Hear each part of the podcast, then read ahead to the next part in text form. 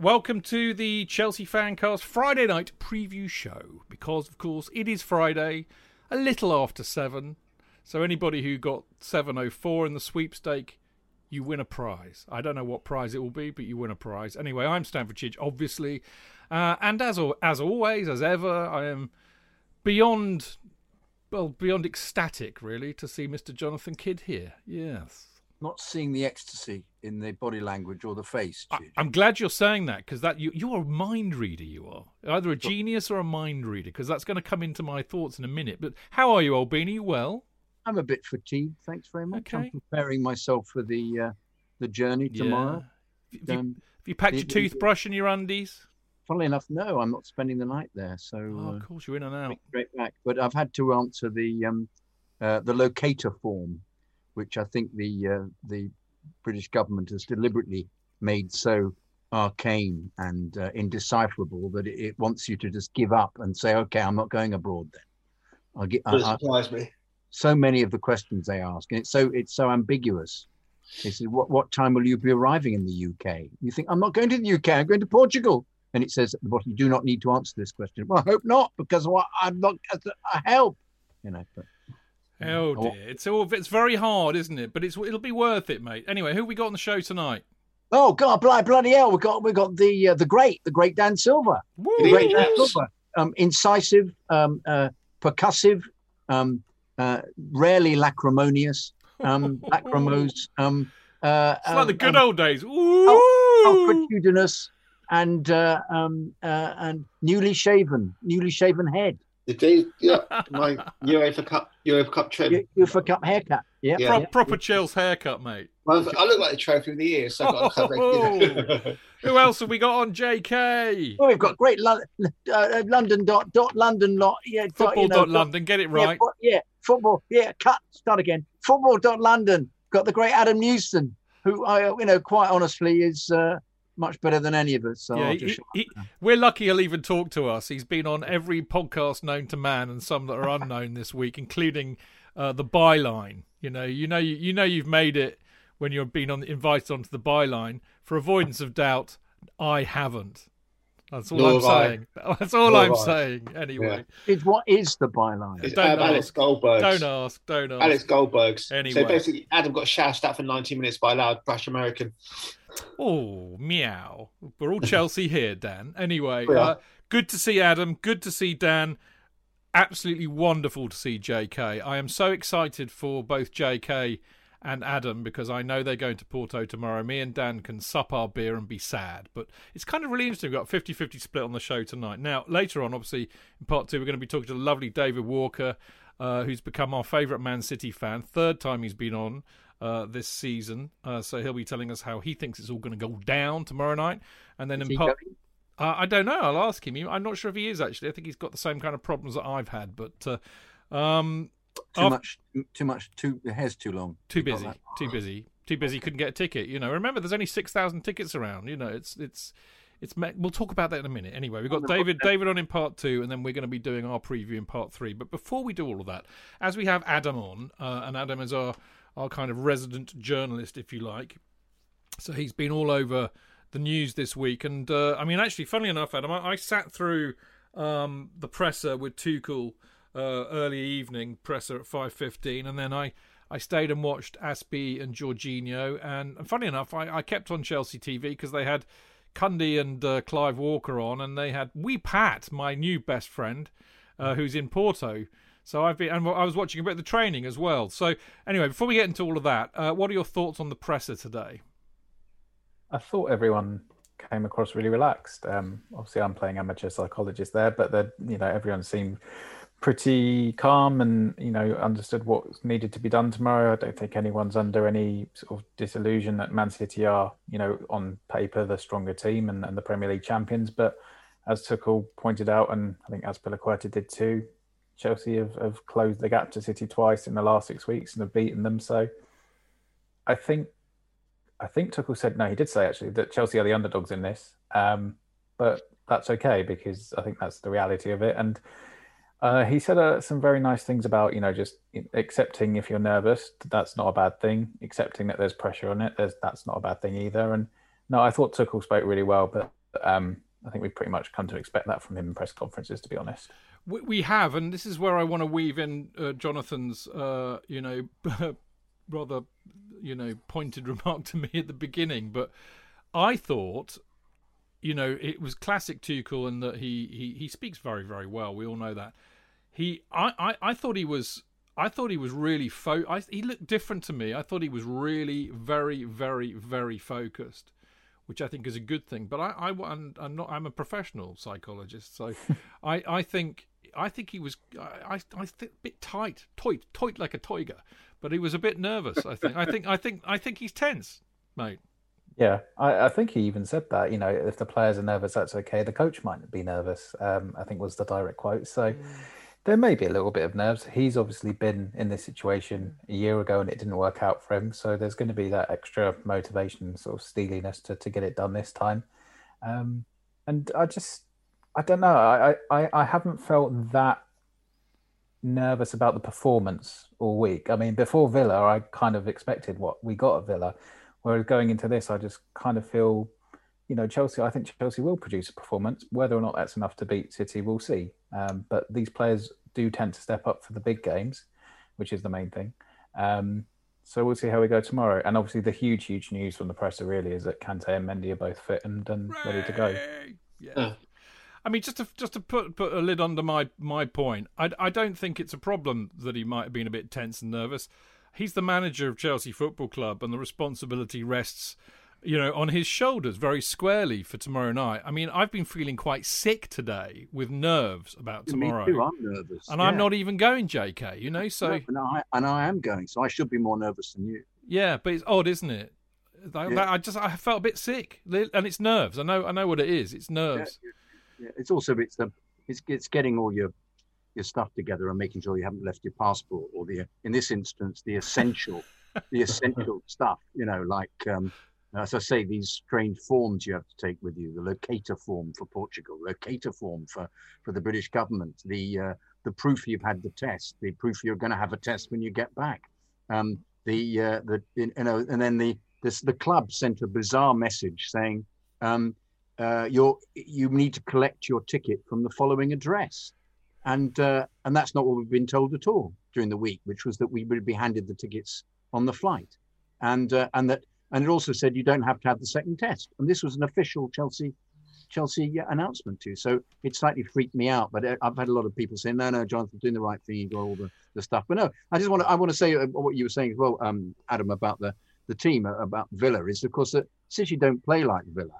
City don't play um, putting all their men behind the ball and waiting for a break. City City p- could possibly play into our hands. I think we're going to get talking about it for the kind of experience we, we might have tomorrow in a way that um, uh, I, I, know we're underdogs, but I actually feel we're more capable of beating City than we are uh, beating Villa and Arsenal at the moment, or even West Brom, or even West. Indeed, well, but well, no, West Brom was pretty different because they they didn't they didn't defend bizarrely, but um, we did.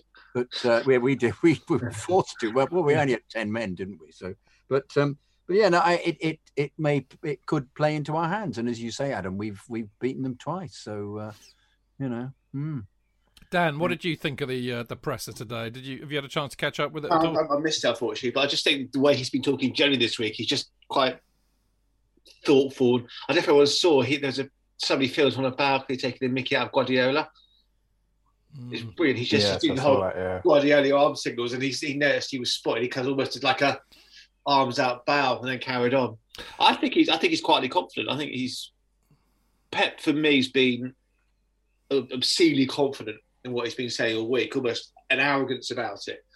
That's so confident, so so confident. I just, I just think he's too cocky. My my feeling is, and I was listening to another podcast, and they they, they think they. You, might... you, what, about you listen to other podcasts, Dan? You can't, yeah, but, you know, can't say that on the Chelsea fancast. Other podcasts are available. Oh, no, damn, okay, fair enough. I have to admit yeah. it. I have to. I'm in denial, Dan. You know I am. You're the number one. Don't worry. Um, I was fishing for that, wasn't I? I know. Real bit. I I lied about. He was. Um. They, you know, they, they think know, Pep might do an overthink and just do some sort of weird formation because he, he does that sometimes. You might, you know, someone say you might find he'll, he'll play Eric, um, St- Stefan. What's the reserve goalkeeper's name? Zack Steffen. Zack Steffen in goal, just for like because that's just Pep. I mean, I, I I love being the underdogs. Underdogs in Munich, Hmm. their city, their stadium, our trophy. Yeah. And I think City need to go through Moscow to appreciate Munich. I thought I thought it was I thought it was interesting, Adam, that he, he you know I can't remember who. I mean, actually, the, the, I, I know this is not not. I, I kind of say this in sympathy with with you in a way because, you know, normally when I watch a, a Chelsea presser, you know, there are only about four questions. Usually, you know, people like you or Sam. I mean, Nizza got a question today actually, but you know, today I just thought, oh, you know, this is like real arse gravy. They've got all the the really big hitters on, you know, Ian Ladyman, John Murray from the BBC, and I just thought. You're, they're just such glory hunters in a way, aren't they? That's how I felt. I thought, where's my mate Adam? Where's Sam? You know, where's the proper Chelsea journalists that are doing it every week? You know, I was a bit sick of that. But uh, one of the questions that they asked was, you know, they obviously refed last year's uh, final because, of course, Tuchel took PSG to the final where they lost against Bayern Munich, and I thought he was quite quite acerbic in his response, really. But th- I think the reality is, even though he says you couldn't compare it, and I do take his point, I think in a way that that will help. Actually, you know, he he knows the drill. Yes, no, I agree. And to be fair, think on Monday because he did a presser on Monday too, he he sort of reiterated that that as a coach himself, he'll learn from the experience of last year and he can adapt and, and work from that. Um, as can Thiago Silva is what he also said on Monday. Um, but yeah, you know, him talking about oh, I got to the final with PSG last year, it really will mean nothing to a lot of these players. So I completely understand where he's coming from on on that part. But as we said, Tuchel is a is a is a very thoughtful guy. He's a very intelligent guy. He will have, have said, learned a lot from his experience last year. Maybe how to, to, to sort of relieve the pressure, as as Dan mentioned there. Him doing Guardiola impressions. Maybe that is just a way to to ease some tension, to take some nerves away. Um, and I, I, I don't want to say I'm confident because I'm not, and I do feel nervous and and everything. But I just have a feeling going into this game that Chelsea will produce, and it will be interesting to see if Guardiola does tailor his his system a little bit to what Chelsea do. Because, um, and I've said this, you know, this week, I really think Timo Werner could have a huge, huge uh, moment in this game or moments in this game if City play their high line as they normally do. Yeah. Um, Yeah. And I know, JK, you're still not the biggest fan of Timo, No, but no, I, but I, I, I, I, I'm not a fan of his at all. I think it's ridiculous. but uh, but I, I, I nonetheless can see where he will work. And I was intrigued with the first presser where he actually said, "We've got a few ideas." You know, Mm. he, he's obviously tactically trying to find a way of, of, of putting immense pressure on that, as he did in the, the semi final when they kept playing the ball down the left hand side just over the top, and Werner ran onto it because he had the space to do so. Yeah, Werner is you know can outpace everybody. It's a question of whether he takes the ball with him when he's running. You know, that's the Or he stays on side. uh, or it's Or, absolutely or handballs it. Yeah, indeed, indeed. He, do Or- you know? or Do you know? Just quickly butt in, JK. He would have 27 goals this season if it hadn't been for his offsides and handballs. Yeah, yeah. 27 goals. Yeah. I know it. it, it, it Thin, mar- like my hair, thin margins. very, very true.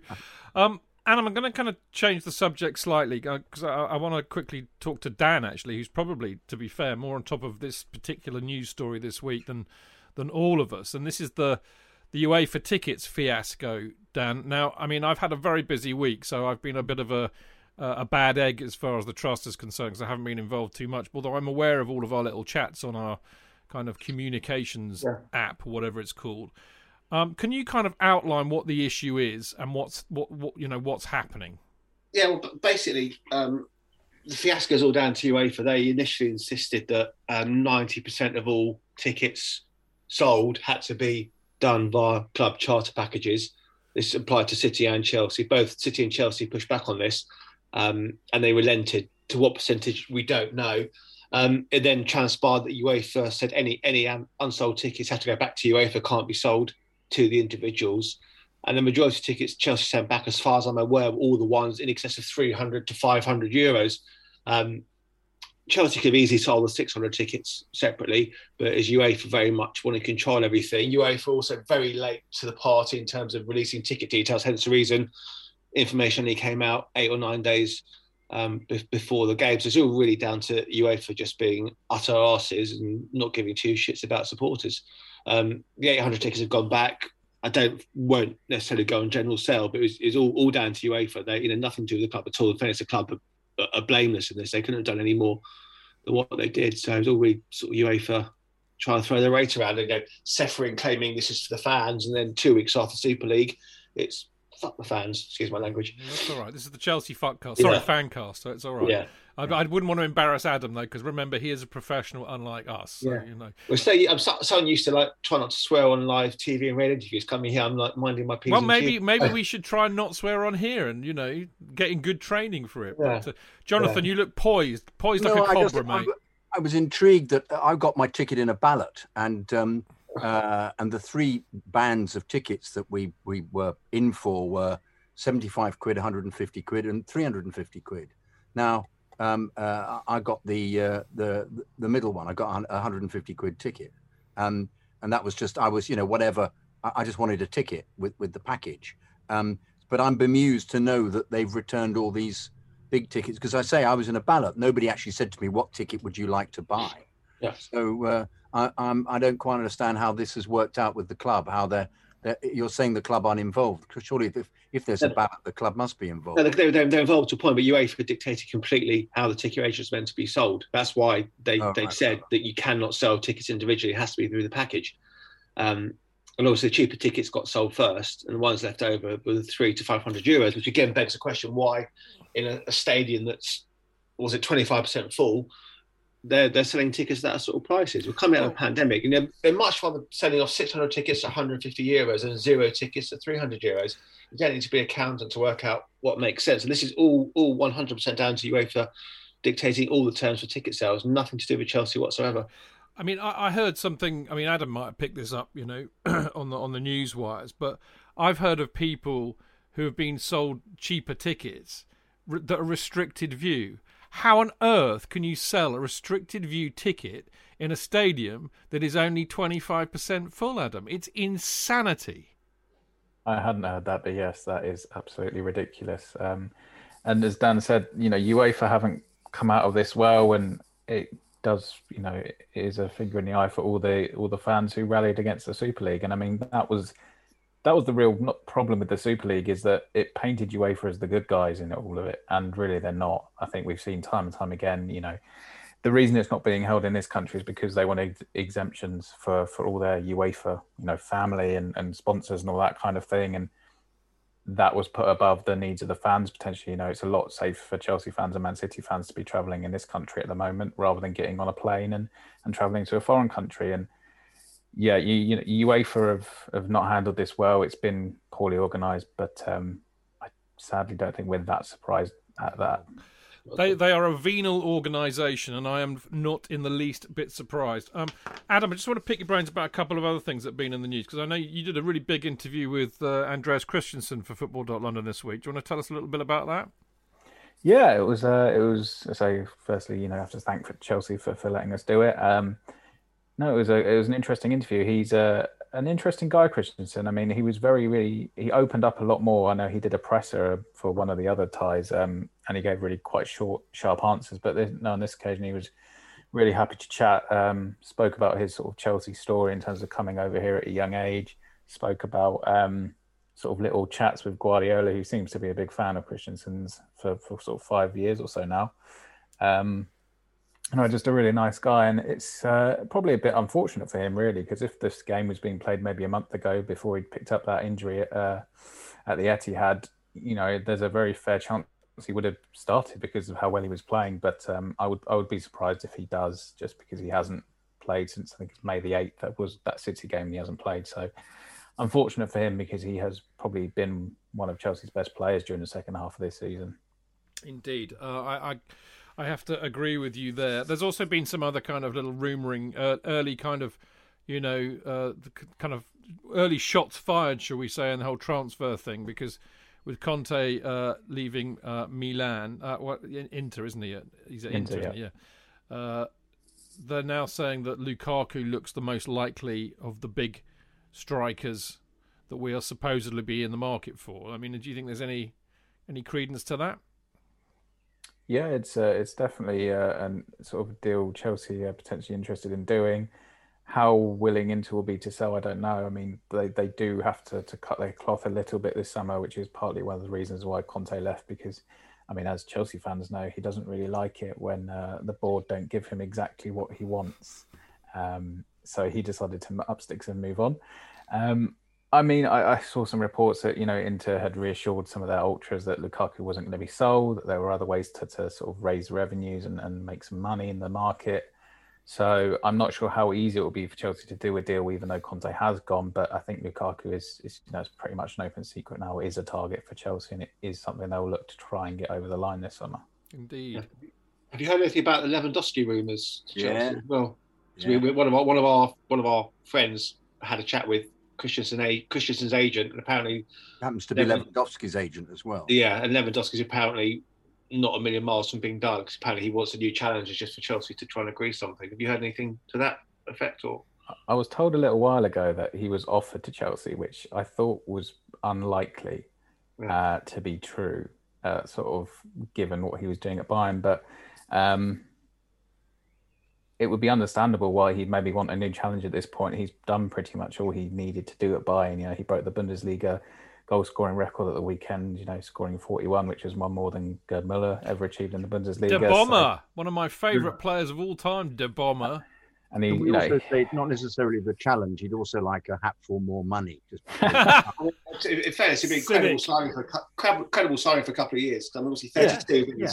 Yeah. He's super fit. It'd be an incredible signing. But we're turning him into Chris Sutton then. That's a problem. He scored 41, 41 goals for Bayern this year. Now, okay. In, in the Bundesliga. In the Bundesliga, I, I, know. Remember, Werner scored a lot of goals in the Bundesliga. But I, no, mate. I mean, we've seen him play uh, against us not that long ago. I, I, I think he's been the top striker in the world for the last five years myself. And it would be so Chelsea to buy him five years too late. But there we go. I'd take him, Adam. I'd take him like a shot, mate. I think it would come down to the price because he's 32 years old. Mm. Um, Chelsea don't tend to sign mm. players in their 30s. I mean, he'll turn 33 in August. So I don't see Chelsea being a club that wants to really commit huge, huge fees to, to players in their 30s with no resale value. Um, you know, we know that Chelsea don't tend to give long contracts to players in their 30s, which is why. Well, they give one year or two max yes, if you're one. really lucky. Oh, yeah, which, you know, is why people like Willian left, and then he realised, oh, maybe I should have signed that two-year contract at Chelsea. But he wants to come um, back now, Adam. Did you see that? I've seen this week that William wants to come back, Eden Hazard wants to come back, and Oscar would like to come back. So, um, so that's what about 2013? Is it 2014? Matapack, we can have Mazepin. yeah, yeah. You keep on knocking, but you can't come in. I think is the answer to that actually, one. Actually, question to all three of you: Will you take any of those three back? No. Well, Hazard, yeah, at a push. Hazard, yeah, Hazard, yeah, definitely. Definitely not Oscar. Definitely not William. Adam shaking his head with the kind of you know. I wouldn't. I wouldn't take Hazard back. I think he's busted flush. I no, but I, I, can, can I give my reason? Because I get it. Yeah. I get it. Uh, I think I would have Hazard back, but not as the Hazard we had before. He he cannot be I don't think he'll ever be that kind of player again. But you know, to have Hazard as a member of the squad, he can cut because he can still. I think he's still got it in him to do things that nobody else can do. Yeah. And we clearly don't have that kind of a player. But I, I don't see Hazard coming back and being the dominant player that he was for us because I think that player's gone. I think his injuries have taken their toll. Yeah. And I don't think he. I don't think he's the kind of player who's ever really trained hard to keep himself fit. So I think that's also counting against him too. But you know, he's he's he's got such incredible skill. He can do things that nobody else can do, and I think that you know to have somebody like that in your squad when you don't have anybody like that in your squad would be worth having. An incredible charisma and personality as well, which we seem to lack. We've got a lot of kind of you know Teutonic Germans, don't we? We do ruthless efficiency, but without yeah. the ruthlessness or the efficiency, even. Yeah. The reason, the reason he went to Germany was was to work with Zidane, and now Zidane's not there. Yeah. So you're going to look for the next manager as uh, to see what the challenge would be. I mean, it might be Conte, possibly. Yay. Or yeah. maybe maybe Robert Martinez at Spurs. No, no, no, no, definitely not that. Um, Adam, we're going to leave you in a, a minute, or you're going to leave us. Uh, but I, I, before I do, I want because I, I know you're lucky enough to be going uh, to Porto tomorrow. Uh, you're going to be covering the game for Football.London as well.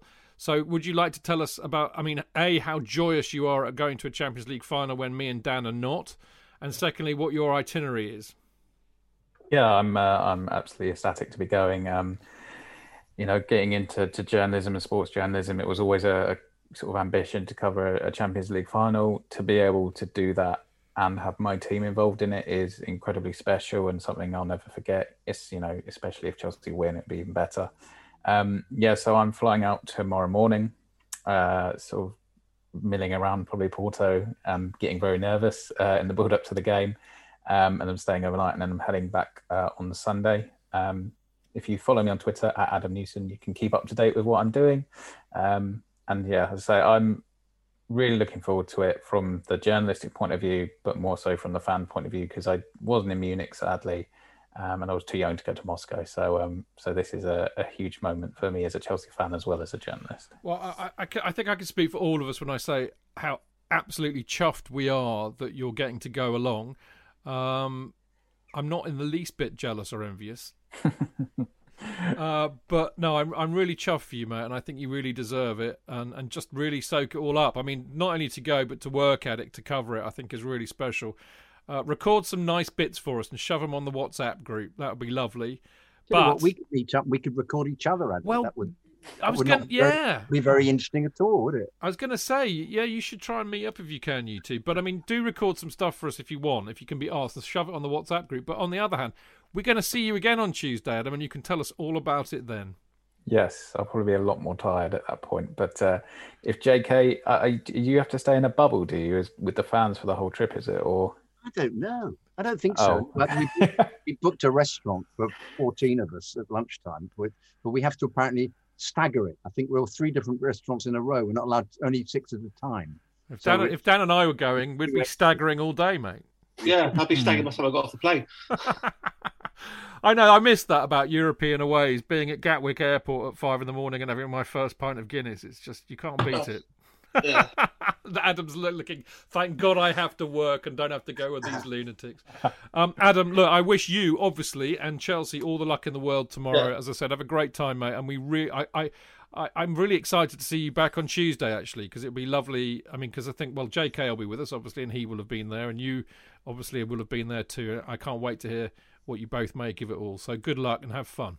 Yeah, safe Thank travels, you, guys. Thank you, guys. Hopefully, you can all enjoy it as well, wherever you're watching it. Same for every I'm, Chelsea fan. I'm going to anaesthetize myself and sit in the equivalent of the padded room, which is my living room. That's the only way I can cope. And remove all objects that I can throw at a TV. Including Mrs. Chidge. Including Mrs. Chidge. Uh, she might have to strap me down in the straitjacket and anaesthetise me with the calming drugs, you know, but we'll see. Adam, good luck, mate. We'll see you on Tuesday. Hopefully, uh, you will, you'll be turning up with the European Cup. I will expect nothing less. I'll see if I can smuggle it back through. Brilliant stuff. Cheers, mate. Adam.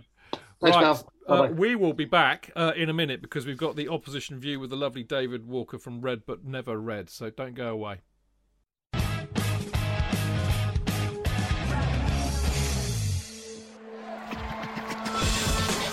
Real fans, real opinions. I'm Jason Cundy, and you're listening to Chidge and the boys on the Chelsea Football Fancast. Total nutters and proper Chelsea. Footballfancast.com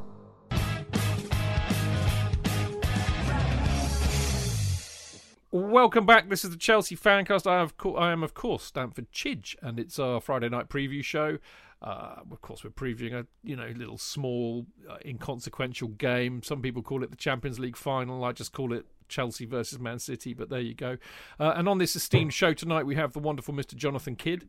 Great to be on the show. Thank you, Chidge. Jonathan's gearing up. He's doing all his training routines because he's off on a flight to Porto tomorrow, and uh, He's a lucky, lucky boy. Uh, Dan uh, Silver is also with us. Hello, Dan. Uh, good evening, chaps. Uh, Dan, like me, is sitting here grinding his teeth, wishing he was uh, on a plane going to Porto tomorrow. But there you go. Poor old me and Dan have got to man the fort back here. Now, uh, as you all know, it is time for this The Opposition View. That's right, opposition view, and I am I am very very very delighted to invite back uh, a chap that we've had on twice so far this season. So a very very warm welcome to David Walker from Read but Never Red for your hat trick appearance, David. How are you? Good evening, gentlemen. Um, I'm hoping that there's going to be a change in fortunes, and this is literally third time lucky for the Sky Blues against the Royal Blues. Yeah, what is it? What is it they say in the states? You you you two and zero oh at the moment, or was it zero and two? I can't remember which one. zero and two. It's zero and two. Dan, Dan likes yeah. his American sports. I should have asked him to say that, but uh, hopefully you will continue to be a good omen for us, David. But before we get into this, because we really we really need to get you know the the the, the uh, you know the city perspective on this. it's it's City's first final. It's something that I, I know. Uh, well, I say I know. I mean, we're told by the press all the time, aren't we, that Pep's mission is to get uh, a Champions League for City. So it's your first final. As a supporter, how does it feel? It feels nerve wracking. Um, but the irony is, with City fans, the majority of fans, we always genuinely put the Premier League at the top of the priority list, and the Champions League comes a poor second uh, historically. But having said that, hey, you've got to be in it to win it. We're in the final. We would love nothing more than to actually win the Champions League. Um, and it will be a tough game tomorrow night because you guys have made it difficult for us in recent times. You guys always come on the show full of pessimism because you're going to play Man City, and of recent times you've beaten us. So I don't know if you should do bluff and double bluff, and you should be all very optimistic. I should be pessimistic, and I say Chelsea are going to win 5 0, and therefore the bit of reverse psychology means the Champions League ends up at the Etihad. Yeah. I mean, it, I find it fascinating because, I mean, clearly, I mean, Jonathan and I would absolutely agree on this, I'm sure, but, uh, you know, we would both feel that there's huge similarities between City and Chelsea, and, and not just because we are clubs that have been, you know, bought by very, very rich people that have brought us success beyond our, our wildest dreams. But I, I think I think Chelsea and City similarities go back way before that, and I, I, I think you know I go go back to. Uh, you know, you won, you won your first European trophy. It was the you won the Cup Winners' Cup, I think, didn't you, in '70? Um, yeah, we won it on the night that you won the FA Cup. That's right, exactly. And then, of course, we knocked you out of it as holders in the semi-final the next year when we won our first European title. We've both had we've both had spells in the lower leagues. You know, we've we've travelled a very similar path, I think, and I actually think that that's one of the reasons why basically City and Chelsea fans, you know, don't have the enmity that perhaps Chelsea mm-hmm. and Liverpool, Chelsea and United, Chelsea. You know, you could name about fifty teams, I suspect, but you get my drift. So, I mean, it, it's kind of it, the journey for you is interesting, is what I'm saying, and very similar to ours. And I'm thinking about when when we got to Moscow and how I felt about that, and I was thoroughly pissed off, frankly, because it was in Moscow, which mm. made it really hard for me to get to. But also, there was that sense that we really deserved to win it because we'd been there or thereabouts for the kind of previous three or four years, and it felt really important to win it. And I wonder if that's kind of similar for you guys because you've also been there or thereabouts for the last few years, haven't you?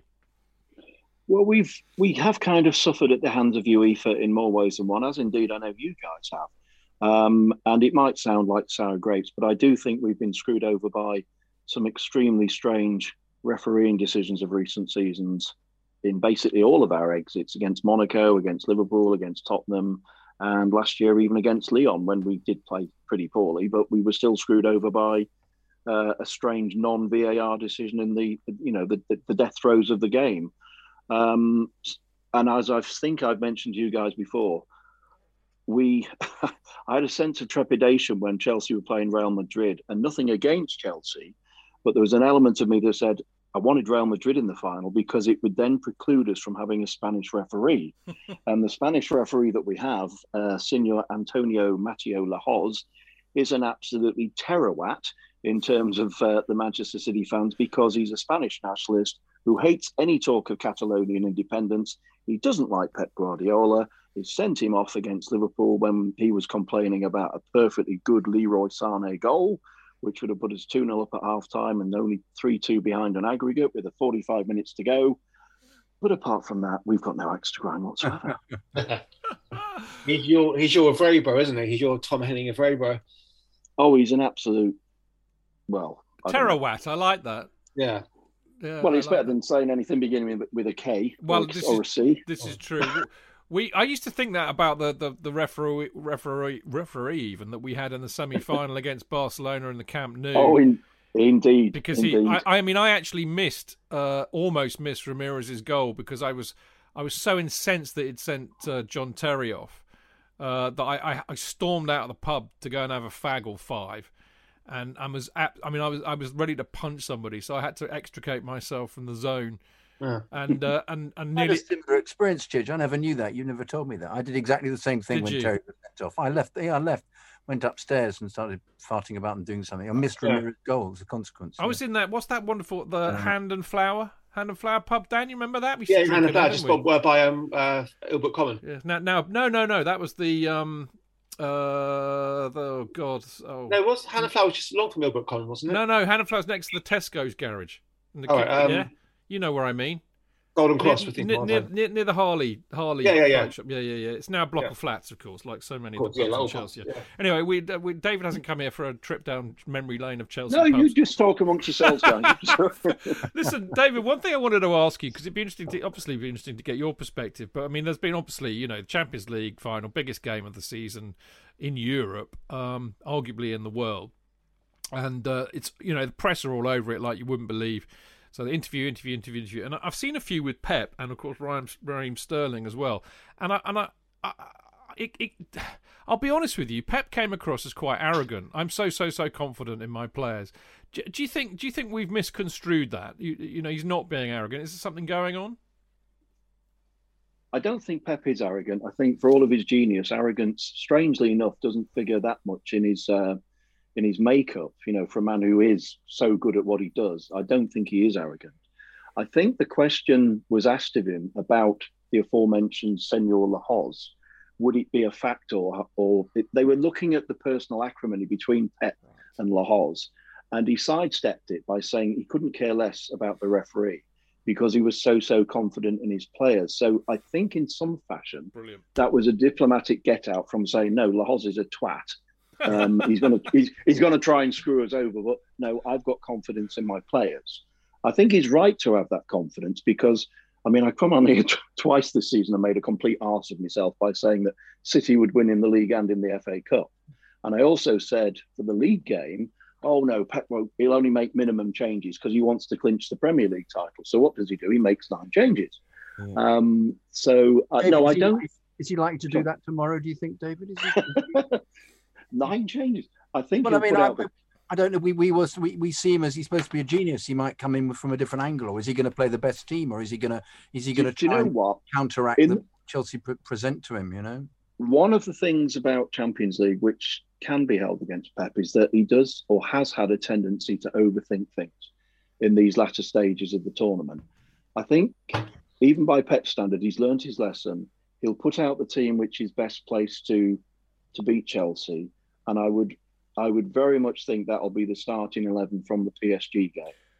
And again, I hope I don't sound arrogant. I think for the first time in all of the meetings between Pep and Tuchel this season with City and Chelsea, we will see City's best 11 and something which would be pretty universally acknowledged among the City fan base as our best 11. And if, God forbid, we don't win, then there's nowhere to, to hide because that will be our A team. And I think if they turn up with their A game, we will have just a bit too much for, you for you guys tomorrow night. But we'll just have to see if it's a tactical battle of wits and you know Tuchel's got it sorted. Only time will tell. But I think this time Pep is more focused on playing to City's strengths rather than over analysing the opposition and trying to uh, to you know snuff out the threat from the opposition. A couple of questions. Do you think um, Zinchenko over Cancelo, or do you think he'll play Cancelo and Aguero off the bench if needs be, or do you think they might start with him, given he's, or there'll be no sentiment from Pep? There'll be no sentiment whatsoever. Yeah. Um, we'll. I'm. I'm pretty sure. Mind you, with my predictions, we'll probably have him playing at centre half now. Um, We will start with the false nine. I think it will be the lineup that started against PSG, um, and it, that will be Ederson, Walker, Zinchenko. Because Zinchenko is not an orthodox left back, but he's he's risen to the occasion this year, and he because he's left-footed, he gives us the balance. Mhm. Uh, you'll have Dias and Stones at the centre back. I think he'll go with Fernandinho, who is more combative than Rodri I think the, so that's my next question. Yeah. as, as the DM. I mean, Rodri links the play in terms of uh, he's a more attacking-minded defensive midfielder, but Fernandinho, he's just had a stellar season.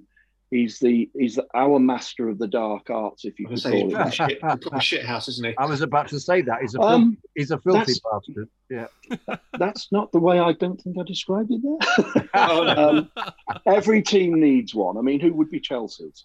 Rudiger. yeah. Well, actually, Really. that's a good point. I don't think we have enough I've got to be honest, and I think well off passes. Jorginho, I- I- you know, I, no, he's, he's uh, you could blow him over, you know, and I, Yeah. and, and I, I mean, you know, we all grew up. Well, I mean, obviously, John Jonathan grew up with Chopper Harris, but you know, if, if you look at the last twenty years, you know, the likes of Michael Essien, John Obi Mikel, you know, you have players who would really put it in, uh, and, and, and I think, and leaders too, and I think that we're we're bereft of those these days. So. I take your point. I mean, do you think? I mean, Gundogan. I, I was uh, watching the, the training sessions earlier on, and Gundogan pulled up. Uh, would that Mm. worry you? Because I think he's an exceptionally good player, and he's been brilliant, for you this brilliant year. Brilliant player. Brilliant. It would it would certainly worry me if he's not if he's not able to start tomorrow. I've got conflicting reports. One that he got a, a thump on the thigh, then the one that he's he's okay. Then there's reports saying City aren't worried about him starting. He will start. Um, he's a very important player. He's really risen to the occasion this year. He's always been a class player, but never instinctively one of the first names on the team sheet. But because of the fact we played, well, virtually all of the season with a false nine, um, and it's the interactivity because, you know, Tuchel can have his tactical plan, but who's going to play the false nine? Could it be Bernardo? Could it be De Bruyne? Could it be Gundogan? Will they sort of change roles throughout the game? I don't know. But Gundogan, think he's actually our top scorer Yeah. this season, which is remarkable. But he's got a brilliant football brain. Um, he would be a loss if he weren't available. But fingers crossed, he will be available. Hmm. Um, so up front, uh, Foden, Kevin De Bruyne in the false nine, maybe Mahrez. Yeah, and Mahrez, yeah. not yeah. not Sterling. No, um, Sterling off the bench if needed. The thing, you know, the old cliche about classes per uh, what was it now? Class is permanent and form is temporary. That hopefully applies to Raheem um, if he's with City next season. But he's he's I don't know. He's just he's his form has by and large fallen off the cliff. It's not for a, a want of endeavour and trying, but he's just lost the clinical touch which he did have when Guardiola started tutoring him, and I think Arteta had a lot to do with that as well. But no, Sterling, he shouldn't be in the starting eleven, in my opinion. Um, and and Foden, it's weird, you know, that guy is such a talent. I mean, if he's not a Ballon d'Or winner in the future, I don't know who is. But he Yeah. has effectively displaced Sterling, and Mahrez has had a great season, and he's he's turned up in the big games. So yeah, I would expect Sterling to be on the bench. I was going to say, so you think he would actually start Foden? He's got enough confidence to start him over over a more experienced player like a Sterling, for uh, example. Absolutely. I mean, Yeah. the, the kid is just something else. He's got all the, he hasn't got all the experience in the world, but he's got all the confidence. He's got the talent. He's got the skills. He's got the energy. And if you think about it, it's his birthday today, I believe. He's 21. yeah. Um, and if he can add a Champions League medal to his collection tomorrow night, he's got the full set. He's got three Yeah. Premier League medals. He's got an FA Cup medal, and I think he's got two League Cup medals. I mean, he's, And he's he's 21 today. incredible Yeah. talent. He is, Yeah, isn't he he? is. He's, he's, I think when we played you last, he was the best player on the pitch actually. But don't don't worry, David. He's 21. He's got plenty of time to win a Champions League uh, winners medal. Don't, don't worry about that. As I've I said think- to my Man City mates, you need your Moscow to appreciate your Munich. Yeah, well, that's kind of what we were alluding to, or I was alluding to earlier on. Um, David, one of the things that's intrigued me about the last two meetings, which of course we both, you know, we won them both, but you know, Yeah. Pep, Pep's, you know, changed systems, and he, he went to a, you know, he tried to match us, didn't he? And it didn't really work. Do you think? Do you think he's given that up as a bad idea, and he'll stick to what he what he prefers to do for City? If you see what I mean? I think so. As I said earlier on, he's he tends to over-engineer things a little bit, um, and certainly against Lyon last year, he, spent far too much time on how to counter their their their counter-attacking play. So this time, he's just got to focus on City being the best that City can be, and I'm hoping that even though Chelsea might know what the best of City looks like, they're still powerless to prevent it beating them and winning the cup tomorrow night. All right. So, um, what worries you about Chelsea? And, and don't say nothing because I won't invite you back if you do. um, it's it's it's hard to define anything in particular. The point is, Chelsea are a very combative team. They're a very difficult team to beat. Um, I think the weakness is that you don't score enough goals because you you know you rely on a rear guard action, which you know let's face it has been very successful since uh, Tuchel came in. Um, I think you'll go for us on the counter. I hope with Stones and Dias playing at centre back, which I don't think they've actually lined up against Chelsea in the last two games. It's always been a combination of Laporte. I think Aké even played in the He Yeah, he did. He played did. in the league game. I mean, we have put out by our standards, and I hope this doesn't sound out. We've put out weakened teams in the FA Cup semi-final and in the Premier League encounter. Now, in the Premier League game, Pep knew he still had games in hand to win the title, and whether or not he actually thought he didn't want to show his hand in that game, I don't know. But I would credit Thomas Tuchel with having far too much nous to think he doesn't know enough about City beforehand, before this game. He didn't need to see our best 11 against his team to know how we're going to play. I, I felt he, Um, under, he underestimated um, Chelsea in that second game. Actually, the fact that he played a, an even a much weaker team. I think he Could thought be, but if, if sorry, Jonathan, just to cut across you, but if you think about it, if Aguero had put that penalty away, Yeah. yes, we're true. t- two Yeah. two nil up at half time. I'm not saying that No, that I- would mean that Chelsea game, couldn't game would have come been back. gone. Game would have Yeah. been gone, David. I agree with And you. and equally, and this might be a contention, I do think that was a foul on Sterling by uh, by Zouma. I think that was a penalty. Yeah. But there again, we'd have probably missed the bloody penalty anyway, so it's probably inconsequential. fair enough. Fair enough. I think it's it's it's intriguing, isn't it? Because you know, as you as you rightly say, uh, our, our our Achilles heel is our is our finishing, and you know both both teams. I, I think you could absolutely say. I reckon we've got the best two squads in the Premier League, uh, and we've got the best two defenses, and the stats back us up on that. Um, and it's going to be intriguing. So, I mean, how how do you? I mean, and of course, then factor in, of course, that this is a huge game. It's a it's a Champions League final. So, with all the weirdness that that entails, so how how do you see it going? It'll be interesting to see who feels most nervous. I mean, it's City's first appearance, as we know. Um, we've got bags of experience in that team, but to the best of my knowledge, off the top of my head, I don't think we've got anybody who's ever actually played in a Champions League final for anybody else. Could be wrong, but I don't think so. Um, it'll be interesting to see if the occasion gets to anybody, which could make it. It could make for quite a dull game. Ironically, it could be a tactical chess game. It might be low scoring. Um, if City hit their strap, you know, hit the straps, we could be free free flowing. We might blow you over. Yeah. Um, you might hit us on the, you know, a sucker punch. It is so difficult to tell, but all we can believe with the two coaches in question, you know, they're going to have their their game plan there, and it's just going to be incredibly nerve wracking um, from from our perspective and from yours as well, because you know you can have a season where the champions of England we've won the League Cup, and yet if we lose tomorrow night, it will feel somewhat anticlimactic which is a contradiction in terms to what I said at the outset when City fans always value the Premier League over the Champions League. But notwithstanding that, you don't want to end the season by losing your first ever Champions League final. Yeah. What's the tradition of that, David, as to why why you you prioritise the, uh, the, uh, the the the winning the Premier League rather than the, the the Champions League? For, for me, the Champions League is the is the trophy. It's the the apogee. It's the it's it's what one completely aspires to. Uh, it, uh, you know, you could. It, it, it means you're the best team in Europe, and and yet, so why is this ingrained in, in your your your uh, psyche? Do you think that the, it's the Premier League that's more important? I think there's a multitude of reasons. One is the the angst we've had long held with UEFA because they've just because we're paranoid doesn't mean they're not out to get us. You know, they've had it from day one since Sheikh Mansour came in with the money, etc., etc.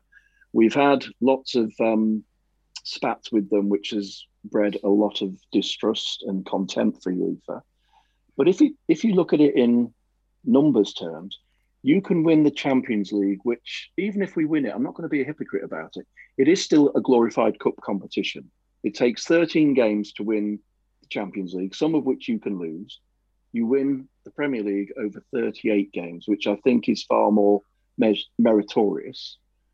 Um, and also, you can have somebody crowned as champions of Europe who aren't even champions of their own domestic league, which obviously will be the case if Chelsea win tomorrow. But I, I just think from the outside looking in, yes, the champions of Europe would seem to be the more grandiose of the titles. It certainly comes with the, you know, it comes with the global recognition, the money, the sponsorship, and let's face it, it is the holy grail for Sheikh Mansour and Khaldoon Al Mubarak, our chairman. Uh, and as a fan, I'm certainly not going to say no. I don't want to win the Champions League, but it's a combination of factors, and I just think it's ingrained in the majority not everyone, but majority of City fans, that if you gave us a choice at the start of each season, you're champions of England, but you won't be champions of Europe, I think most would take it, albeit we do recognise the importance and the prestige that comes with being champions of Europe. Dan? Yeah, I just I just think, as always, I think tomorrow's first goal is crucial. I think if we I think if we score first, I think it's ours. If you score first, I think it could be it might be quite a comfortable win for you guys. I think literally, I know it's a cliche, but first goal tomorrow is so crucial. I, I think we're going to see a repeat. I think we're going to re- see a repeat of the 1986 Full Members Cup, Dan. Five four, yeah. yeah that's, I'm really, that's what I'm hoping for, anyway. You know. Well, we get a five one. Well, we, we, um, we, Pat's out there covering the game for Chelsea yeah. TV, so you never know. When they make it five two, we can see to City what's like score a goal. I mean, yeah. just just to kind of come back on David, I think actually, do you know what? One of the points you made that really resonated with me. I mean, you know, uh, you know, I was growing up in the '70s.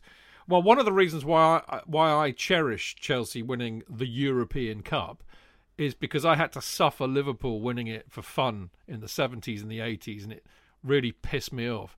Um, but I do take your point absolutely that you know it's not you know that if if you if you redux the competition down to the fact that the champions of each country you know well you don't have to be the champion of your country to win it I, I think it has devalued it in a sense but uh, your point about UEFA whilst I totally get that you know, Chelsea fans hate UEFA too, and UEFA hate Chelsea for much the same reasons as I suspect they hate City.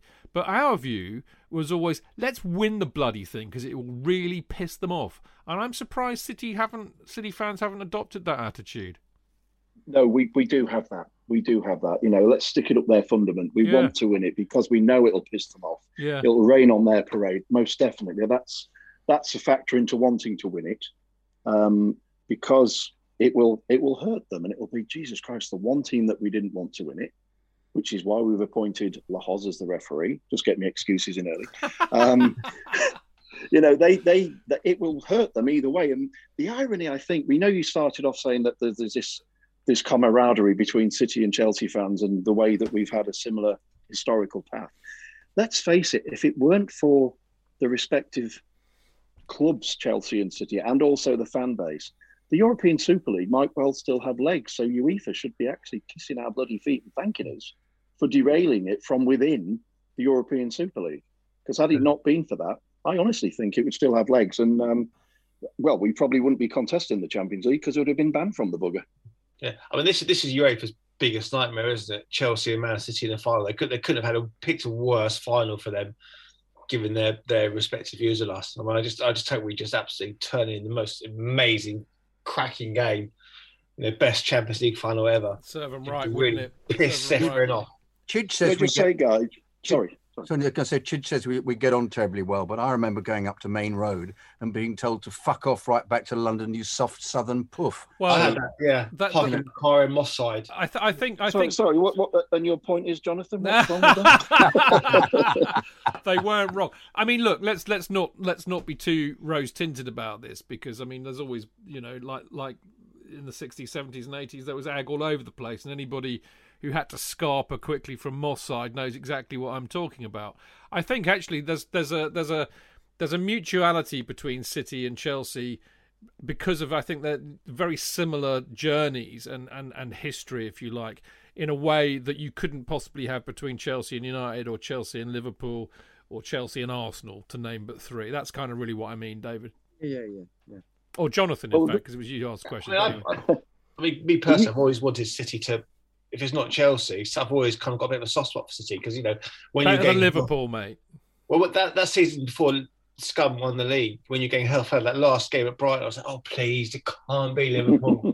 so I was so delighted you won it. And I kind of got a bit of a soft spot because you know, you, you know, mm. given your history, well, like you go back to the Gillingham match back in the day, oh, you know, oh, goodness, yes. Do you yeah. think that's down to fans abusing on the terraces because we get a huge amount of abuse from Liverpool and United, whereas City doesn't. Got no history. Yeah, yeah, yeah, exactly. Doesn't see City. Hey, come on, come on, come on. Hey, soft lad. Hey, you play. you know, Mark. Hey, listen, listen. I've got a soft spot for Liverpool. It's commonly known as quicksand like. yeah. Brilliant, David. I'm going to na- get you to nail your colours to the mast. Uh, what's your prediction? But if you want to go with the five four of the members cup, yes. I- am going to have Sheikh Mansour flex his financial power at around ten o'clock tomorrow evening. If it's going to penalties, he's going to he's going to buy Villarreal, bring them into the City Football Group, and have everybody in yellow turn to sky blue and take our penalties and deliver his victory. Oh man, I, I tell you what, I, I, I was there in Munich to, to witness us, uh, do, you know, win on penalties, which was just unbelievable. I, I, I, I couldn't get out to Moscow, and I never I never saw it because I, I was long story, which has been told many times. I won't bore you with, but I missed that. But I have to say, the one thing I really hope doesn't happen is that it goes to penalties. That would be just Oh, torture. It's horrible, isn't it? Couldn't Horrible. stand penalties again. I mean, you know, both our finals have been on penalties, haven't they? Yeah, So yeah, it would be awful to do that. David, um, as you well know, I would always wish you luck, but certainly not for tomorrow. Likewise, sir. But I'll tell you what, I mean, just as a quickie, I mean, it, it's been brilliant having you join us three times this season. It's it's been delightful, and uh, thank you for for you know contributing as wonderfully as you have. Well, it's very kind of you to invite me on and never learn the lesson and keep inviting me back. So thank you. there is that brilliant stuff. cheers, cheers, David. Thank you very much. Brilliant. Cheers, Cheers, guys. All the David. Well Bye-bye. done, mate. Hopefully, we'll see you again next week. What was season. the score? What were you think it was going to be? Oh, he didn't David? say, did he? He didn't say, did he? No.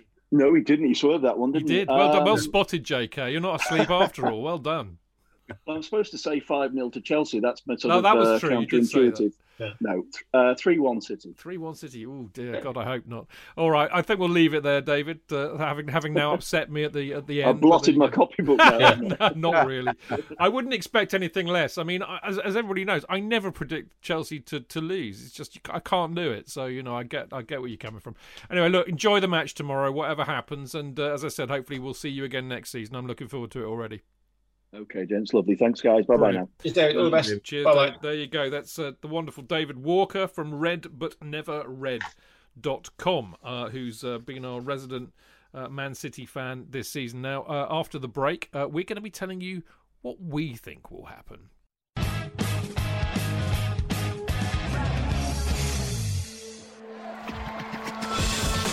Real fans, real opinions. I'm Jason Cundy, and you're listening to the Chelsea Football Fancast. Up the Chelsea! Footballfancast.com.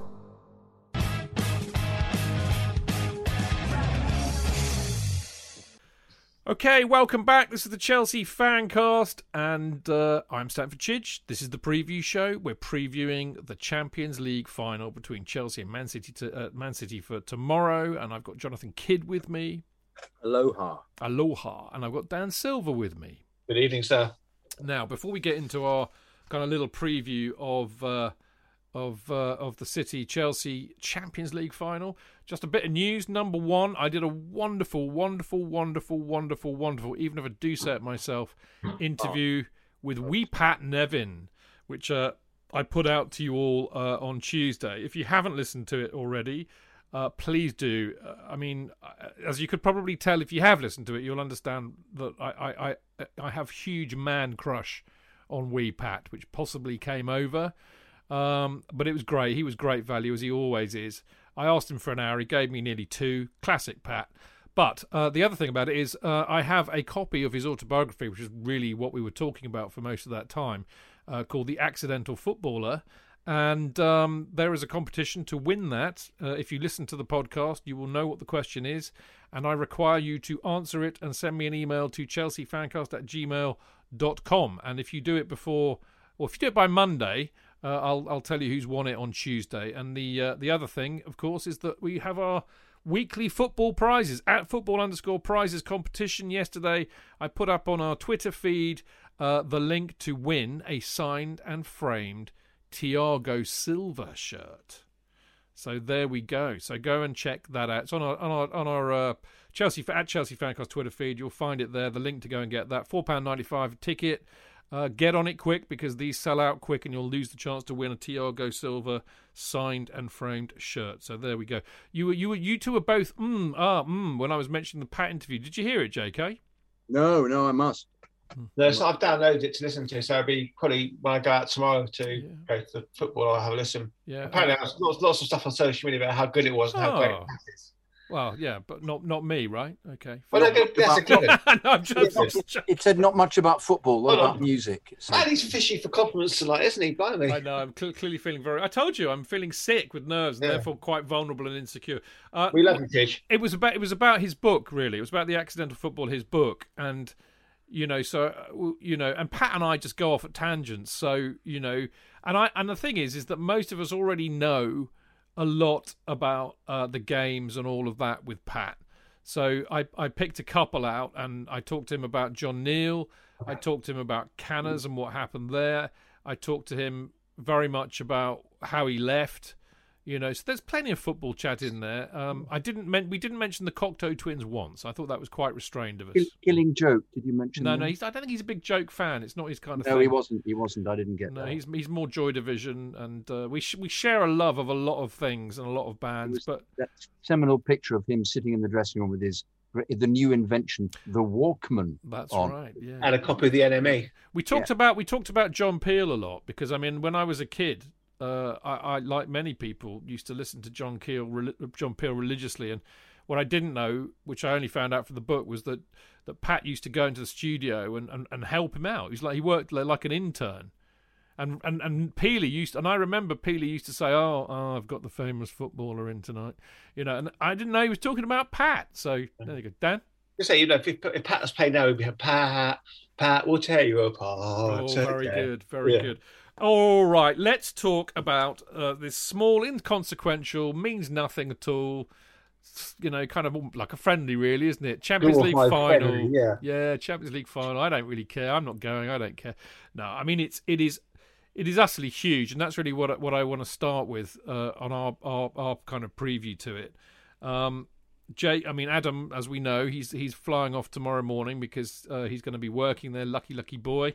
Uh, and J.K. is uh, is going, as are a few of the other Chelsea fancast mob. Alex is going, isn't she? And Martin Wickham. There already, isn't she? There already. yeah, Alex? yeah, she's te- there, yeah. tearing it up already, throwing chairs around. No, no, she's not doing that.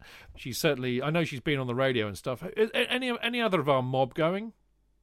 Martin, I think that's pretty much it. Yeah, I think. Mar- Martin and Alex and J.K. are the uh, Yeah. the the three reps. Representatives. yeah. Yes, yes, and all and paid all, all paid for their own tickets as well, uh, and got them through being loyal Chelsea supporters, and I love you for that. But the point is, J.K., how do you feel? What does it mean for Chelsea to be in a in a Champions League final again for you? Uh, it's uh, it's a magnificent achievement, and um, we shouldn't underestimate how brilliant we've been to get there to the final. Um, playing wonderful football, um, very different football, I think, to the kind of football we've been playing because of the opposition. The opposition have been uh, very different to what you experience in the Premier League. Um, uh, but it's it, it, it, I thought I just have to be there. It's that thing. If you have an opportunity to get there, and there was an opportunity. I mean, I'm I've had my two jabs of the vaccines, and uh, um, my daughter didn't want me to go because she just said, "I'm just worried about you. I'm really worried about you. Catch. You might catch something. You might. Well, we know what I'd catch." And I said, "Well, I, you know, I, they do so many tests on it. Um, I'm not going to die because uh, that doesn't appear to be the case now if you've had the two vaccines. But um, for me, it's just it's have, it being in attendance. I mean, bizarrely, even even the the horror of losing against United at Moscow. You, you were there for that, weren't you? Oh yeah, yeah, yeah, yeah. You it, being there was just was so much part of it. And bizarrely, one you look positively at the experiences of even losing, of getting away from the ground and meeting people in the same boat as you, you know, who are stricken, but at the same time, we're all we're all part of this um, the great the great experience, the great performances. And I, I think we have played brilliantly in Europe. And I, I hate this business of they've people of uh, the media actually have tried to um, somehow um, lessen our achievement by saying that we've had a terrible, very lucky draw, which of course is, is is ridiculous, absolutely ridiculous. We nobody wanted us, nobody wanted to play Atleti. We played them and we beat them. Um, everybody thought that we'd be absolutely rolled over by because Liverpool got beaten by Madrid. We'd be rolled over, and and we didn't. We were wonderful, and I just hope that that team plays tomorrow, and not the side that has somehow just just lost its way in the league games and in the cup final and we don't know and uh, that that has been well that has actually given me feelings similar feelings to every you know to going and watching. I mean I, have been trying i've been comparing these moments of loss in my in my past like going to watch how i felt going to watch um, uh, chelsea play sheffield wednesday in the 1966 semi-final at villa park when we were supposed to be we were much better side in the league and we lost like going to, to, to play against Spurs in 1967, and that's the kind of feeling. And what even just what in the cup final recently, the the awfulness of that, mm. and and I I'm prepared to experience that again. But I think the achievement of getting there is brilliant, and I want to be in the crowd to share it with like-minded Chelsea fans, and also see this as a as a starting off point, which I do. I see this as a, a, a catalyst, a, isn't it? As a beginning for him actually, because I really think he's a wonderful, wonderful manager, and uh, I think that if you if you know if, they extend his contract more than the six months that's left, whatever it is, um, that which of course they will. Uh, I really think we can do great things. And if you look back at you know United, for example, they took great, they got great. Um, um, uh, what's the word? Uh, inspiration by losing finals by losing because the team then all come together and go, we're not going to experience this pain again. So if by any chance they do lose tomorrow, it's not going to be the end of this team. It's going to be with a couple of purchases. This is going to be a great team achieving an enormous amount over the next few years. Yeah. Um, just because, I, as I say, getting to the final has been absolutely a magnificent performances. Those performances against Athletic, Porto, and Madrid was superb. Yeah.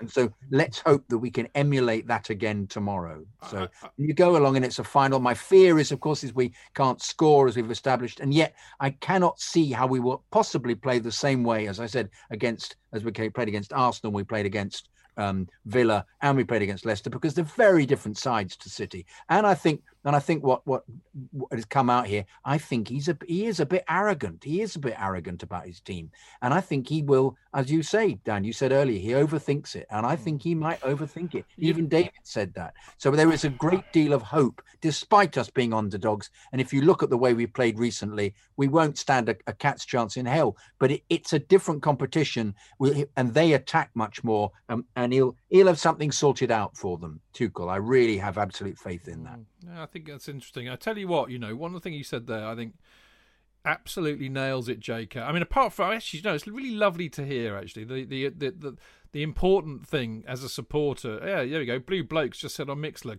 Well said, J.K. And I I absolutely concur. But Thank first you. of all, is the emotional point about it. You you kind of, you know, people think football supporters are absolutely bonkers. You know, I mean, the people paying. I mean, you know, I heard Alex on Talk Sport last night totting up how much it's costing to get there. Buying, you know, some of these tickets are going for five hundred. Uh, minimum of a couple hundred quid for the flight. You got the hotels. You got four flaming jabs to have. You could, you're doing a grand here. 125 quid for a yeah. test because yeah. they want, don't want you to do an NHS one. It has to I know. be so, but the, the, the, point, yeah, but the point is, yes, I know it's it's ridiculous, crazy, criminal. It's a grand just to go to a football match, but. Yeah. People like you, you know, like like me, if I was able to, would will gladly pay that. We go. You have to be there, and that's the, that's what you articulated so beautifully. The other point that I really really liked is absolutely bang on, uh, because I I think it's kind of really weird. What does it mean to be in the Champions League final?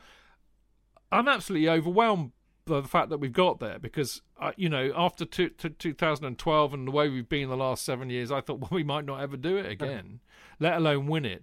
But there is something about this team and, the, and, and Tuchel and what they're doing. But I think that they're. I heard I was listening to Cundy and Clive Walker earlier on Chelsea TV, and they made a similar point. We're ahead of schedule here. We've got to a Champions League final. Probably, if you if we keep this team together, add a few other good players, keep Tuchel, th- this is this is where we, we should be in a two years' time. We are ahead of schedule, and and and I want to desperately win this. God, I do. But oh. if we don't win it, we I, I really think Dan that we will be back very soon because I think something is building here. There's a bit there's a bit of magic building. Just I mean that kind of like it's so surreal. Like you know we beat Atletico we beat Porto. So it's like, oh, it's Real Madrid in the semi-finals. It's kind of it's because we're not there. It's so surreal. And then suddenly, when Mount scores to make it two 0 when we're going to bloody Champions League final. Just it's just incredible. I can't, you know, you told us in January that we'd be in a Champions League final. We'd have just laughed, laughed at you. Yeah. I'm just so excited. I mean, We, not, we not- did all laugh at Jonathan, to be fair, when he in Yeah. fact said that. Yeah, I mean, I mean, it's not. I it's- did, Chid. it's very- I did say that. Yeah, it's a very different It was with Frank. It was with Frank. because Munich we're like massive underdogs, and then when we shit housed in Barcelona, we're in the final. It was like it was our first final. We're like didn't expect anything. We thought we'd get absolutely destroyed by Munich, and we we didn't. Underdogs again. So many different factors in like you know parallels from 2012 in terms of like results and people winning cups and so on and so forth. It's so exciting. I'm gutted I can't be out there, but I'm just absolutely beyond excited for tomorrow eight o'clock. I mean, like literally off my tits with excitement. the, the thing to remember, of course, once again, it is a final, and you have got the unknown of the foreign ref who might interpret something. He might send somebody off early. He might make a decision that we think is absolutely ludicrous, but he's going to stand by it. Yeah, they, You've they got all tend to be better than our refs, to be Yeah, fair. say Well, well, they, but yeah, occa- but occasionally they have a they'll do something that we don't doesn't happen in the Premier League. Like they'll book you for standing over the ball. the They'll book you book you for kicking the ball away. They'll they'll book you for something that uh, our referees just, even though it's the, the law, ignore. You know, just by getting too close to them, by by even remonstrating with them, you, you know that's likely to happen because they're they're they're from a different culture. They ref they referee from a different with a it's the same set of laws, but it's just slightly differently interpreted. So there is there are a hell of a lot of unknowns Yeah. going on in this setup. And the, the massive thing this game is, if we win, all these players now have the winning mentality. You know. Mason Mount and Reece James lost two cup finals. That will really fucking hurt them. We managed to get a win tomorrow.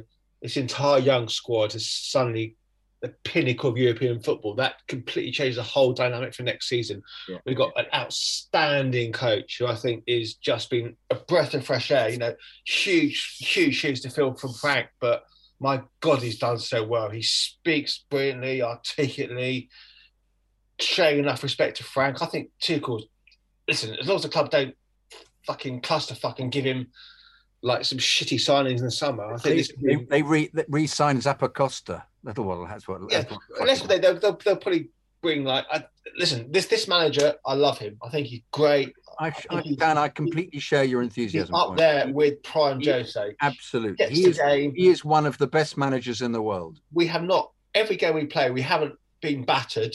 We haven't Villa. We did play particularly well. We've never been battered by anybody. No, we were great for forty-five minutes though. I- we were all I- over them. Just can't we- score. Couple of couple of you know couple of players in this squad, bit of experience, bit of nous, bit of shithousery. We're going to give City a run for their money. No doubts about it next Yeah, season. completely. Really excited. Tommy Tommy Tuchel is the Hunde Blödsinn. As your mate said, I, I certainly about him. I think he's just. Do you know what? Do you want to know what that means? Yes, please. The dog's bollocks, mate, in Yeah, German. yeah. Oh, clever. There's, there's something about. Hunde's Hunde the Blödsinn. Alps, isn't it? Yeah, yeah. kind- Blurting you know, must when, be must be the doodahs. Yeah, yeah. like yeah. when Con- Conte's That- first that- season. Jackson's doodahs. That's it, isn't it? Yeah. Yeah, the Conte's first season at West Ham, he dived into the crowd, or the when he was swinging from the the uh, touchline at Stoke City. There's something about him. He just He's, he's, great. brought into Chelsea Dan, so I'm going to rein it back in for a second. Not Sorry. that I'm going to be pessimistic or anything, but I think it, it I, it's fascinating what we're all saying here because I mean, you know, there's the you know Mos- Moscow vibes really pumped. Couldn't go because it was really just too expensive, frankly, for me then, and really difficult to get to. Uh, similarly to now, a real ball ache to get there. Um, but you know, like I said to David earlier on, you know, there was a real expectancy. You know, this is this is the best Chelsea team I've seen in my lifetime. They they beat United just before, as I recall. Um, I, I expected us to win in in, in Moscow. Munich, uh, that great team had pretty much gone. We had players like Bosingwa playing, Kalou, um, you know, Ryan Bertrand making his debut in a Champions League, you know, etc., etc., etc were both all, suspended. all weren't the injuries. Ga- well, Gary Cahill and David Luiz playing on one leg. You know, Right. it was not the team of 2008. That's the point. You know, when we had Ballack, Essien, um, you know, Lampard in their prime. All right. So Munich, Munich, I went thinking we got no chance here. I, I mean, it- apart from the fact that we all felt the whole kind of coincidence serendipity clause, you know, which was that it's written in the stars. I know we all felt that. We but I, but that was an emotional thing. I think with our logical heads on, and I'd love to go back to my podcasts from before that to find out actually, but I didn't expect us to win really. I was just going to go and enjoy it and be happy to be there. I was exactly the same to Yeah. such an extent. When Drogba went up to, I'm sure I've told you this before, went up to take the penalty to win it, I could not believe it. Mm. I just felt this is just, this is so anti the way this should have gone because that because um, uh, Bayern was such a better side, so much a better side, and it was just a couple of moments of brilliant, brilliant uh, Mata's corner, Drogba's header, and we were just riding our luck so much. So And. I, I've told you this. I burst out laughing. I burst out laughing when Drogba went to take the penalty because I thought this is ah, so. You know, we so deserve to win in in Moscow, and yet here we are, very likely to win. I kept thinking he's going to miss it. He must win it. There's, there must be something else going, and he scored. And I was obviously it's ecstatic, but nonetheless thinking, for fuck's sake, how on earth did we do that? Wow. You know. I mean, my, my my story about Munich is I was with, I was my friend Matt, and we um, I said because we were we had a really early flight out of Munich, so I said right, okay, we'll wait for this corner, and if it doesn't go in, let's just let's just fuck off and go back. 'cause I don't want to be I don't want to be in the ground at the full time whistle. Then Drogba scored, and then. I, I called that Matt was going to miss because I know he missed a couple of penalties against Birmingham in the cup previously, and he wasn't great at penalties. Then I swear, me and Matt were like literally linking arms when Drogba stepped up, and for a second or so, as he stepped up, I swear to God, the Allianz was like a, a grave, a gravestone. It was so quiet, you could hear a pin drop, and then you saw kind of the ball going to left, Neuer going to the right, and then just that massive, incredible explosion of noise and emotion. It was just, it was so surreal. When I got, because I got back to Gatwick at like six in the morning, and I went to buy some papers, and I missed a train, had to wait an hour for another train. I was just literally like, look on the Champions League. It, it's so mad. It's so surreal. It was like, because my phone had died, so I had no idea. I got home, plugged it in, and my phone just exploded with like texts and all sorts of oh, con- oh it want- was just the most incredible 24 hours of Yeah, I mean, and, and it was was. life. I mean, it, it- Yeah. exactly, Dan. It's the it was the best night in my life, and it will always be the best night in my life. And you know, I've got a, a really good mate who I used to work with, who's a Man United fan, and I remember, um, you know, he he said to me before I went out uh, to Munich, he said, he said, Chidge, make sure you enjoy it. Whatever you do, you're a bit like people say about footballers when they play in a final, take it in. You know, don't let it all go by in a blur. He said, Yeah. really enjoy it. He said, because you cannot beat winning it for the first time. Oh, just. I mean, I, I tell stories day in Well, that, day that's out. the point. You cannot beat you cannot beat winning it for the first time. And I think by by process of elimination, it might not it might not ever be as good again. And here we are with a chance to do it, and I can't be there. And I feel I'm going to be very honest with you, chaps. I feel I feel a bit removed and disconnected from it because of that. And I know you're not going either, Dan. So it'd be interesting to hear Yeah. what you think about that. Yeah, I, I feel the same because I've seen all my pals like putting pictures up and stuff in Porto, and I think, oh god, because so weirdly, because we we were the first flight out of um, from Gatwick, and we went to the um the fans village at the old Olympic Stadium. And I, I went for the toilet, and this Bayern Munich fan followed me in full lederhosen with a Bayern Munich top, and he went, ah, Was he, Chelsea. giving, was he giving you a wink, Dan? I'd have been Oh, very worried. funny Actually. story. And you went, oh, Chelsea, Chelsea. Went, yeah, yeah. He goes, Put oh, your want- put your Bratwurst away, mate. You said. Like, I want, I want photo with Chelsea. I, said, I was like, can I just do a pee first, please, mate? yes, yes, yes, of course, of course. So got upstairs. Took my friend took a photo of this guy, and he goes, I, I send you, I send you photo, and I was like, all right. So I gave him my email address, which I use for like my online stuff. Then Monday, logged back to my email, had an email picture of me with this guy in Lederhosen's going, "Well done, Chelsea. Not the best team win, but the well done, Chelsea." Amazing. I know they're quite amazing things, and I mean, Yeah. J- JK, you of uh, the three of us are the lucky one to be going out tomorrow. What's your itinerary? I'm going to ask the same question I asked to Adam. What's your what's your plan of action, mate? Where you where are you plotting up, mate? uh, get up at three, um, uh, meet at, um, you know, make sure I've got everything, double, triple, quadruple check. I'm to do that again in a minute, see if I've got at the end of the show, see I've got everything. Get my passport to get, uh, make sure I've got that. That's a big thing. I keep thinking, God, bloody, I must forget that. Trying to work out, they've got this bizarre thing. They said you can only take a bag the size of an A4 piece of paper. What? So I, I, don't- I know it doesn't make any sense at all. So I was thinking, well, if I take a Tesco bag, I could then squash whatever belongings I've got into the size of an A4 piece of paper. But I, you know, I mean, I, I, I've, I've I, I- things to. my- Do I take a book? I like to take my iPad. I won't. I'll lose it. So I'll take my book. I'll take a book. Um, I'll make sure I've got. I'll take a charger. So if any possibility of charging my phone if I want to. You should Get- get, you should get one of get one of these in the airport. Yeah, a Mophie. Yeah. Mophie. I'd have to charge it though, Chidge, wouldn't I? How do I do that? No, it comes partly charged. Yeah. As, long as, you've got, as long as you've got USB connection, you can charge it anywhere. Yeah. Okay. Do, Yeah, I've got do it one. on the I'm- plane. right. Do it on the plane. They'll have a Right, right, USB. They'll have a USB port on the plane. Okay, well I'll try and do that then. Yeah, and um, just remind him to take that out there. Got got me, got me little, got me charger. Um, But, um, then. but then we get then we get we go to Gatwick and get there seven o'clock, and then we get there about nine, I think, and then um, when we've got the day to ourselves. I mean, I've done lots of these trips before in the past when you know you you got a day trip to where Sofia, Bulgaria, to you know to to uh, to wherever, whatever, you know, to um, to whatever, to Schalke, to um, uh, masses of, of away games, Lisbon. I mean, all these places I've been to, Vienna, um, uh, um, Seville, which exactly the same thing. So it's it's nothing that is different. That whole trip is actually nothing different at all from what I've done before on those single day trips where you make sure you get the coach. You, they take the coach, tell where the coach is, end of the game. Uh, they've even allowed you a moment. If your team lift the trophy, see them lift the trophy, then leave to get to your coach because the coach otherwise might leave without you. And I mean, that would be horrendous, wouldn't it be? You Well, end, if up, you've end up staying in Porto, and we'll be be speaking to you on Tuesday from Porto, mate. If, if particularly if you, particularly if the team had won, yeah, that would be horrible, wouldn't it? Of course not. But Well, you, um, you know you you'll know this, but in the Cup Winners' Cup final in '71, stop they were, Oh, I no, mean, you know, you know my mate Psycho Phil. yeah, It took yeah. him three weeks to get back. Yes, that's what worries me. God help. God, don't want that to happen. I think he Um, was still quite drunk, basically. Yeah, yeah, yeah. I think he probably enjoyed being there for the next three Well, there's some people who never came back. Yeah, well, really, they, They, they kind of married Greek girls and yeah, stayed there. married the waitress. they Yeah, seriously, it's Yeah, yeah, true. yeah. Or perhaps they married them. The waitress married them. the other way around. Maybe. But um, but no. So then uh, then it's just a question of getting the game, and then um, um, I'm look, I'm intrigued as to what they'll do social distancing wise. Uh, uh, whether you're, you know, who you'll be sitting next to, and what team, what group of people are.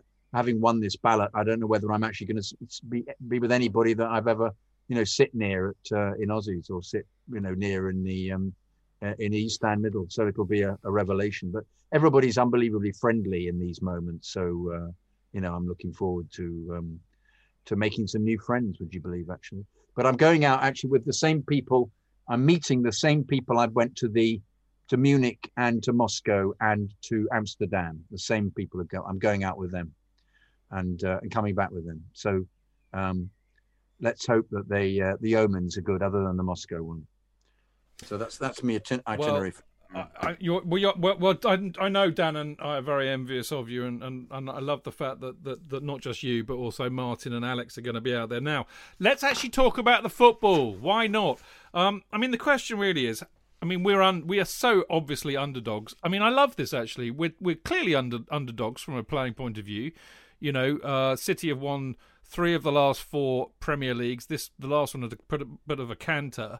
Um, uh, the media I mean, they're spunking over Pep and City to win it like you wouldn't believe. Matt Dickinson's got a article out for the Times which is just filleting City, frankly.